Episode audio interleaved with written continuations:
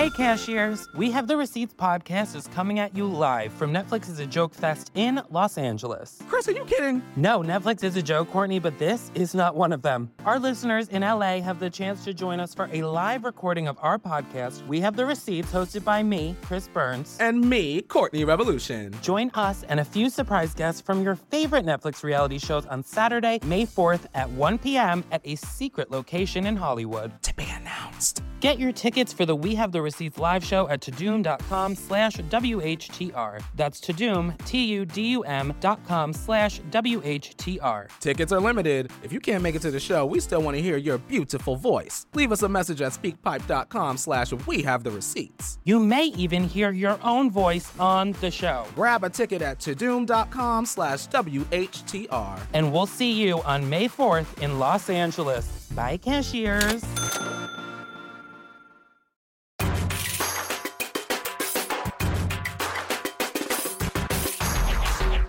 Trying to raise my son. I have a 13 year old son. But you look so good. Thank you. Y'all are nice in Atlanta.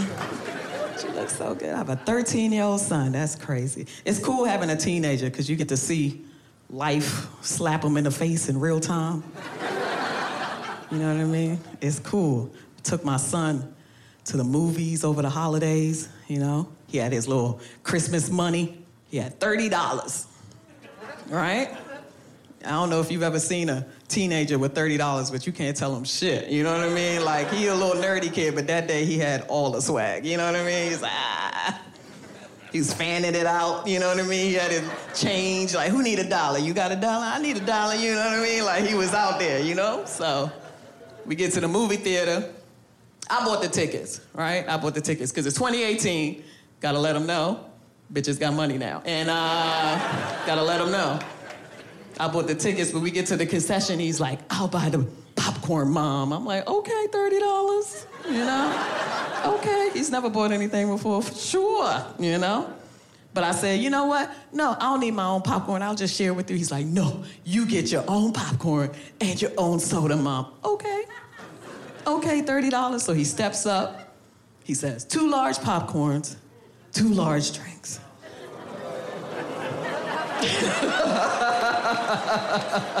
the woman says, $28. Now, if I was a millennial, I'd be quick enough with the phone to get the fucking picture of that face. Because that face was more hilarious than anything I've ever said in my whole, the fucking shock. I just wanted to Snapchat his little Adam's apple. Ah, oh, that moment made him worth it. You know what I mean? Like, it was just, oh, it was priceless. It was priceless, man. We get up in the theater, 20 minutes of previews, right?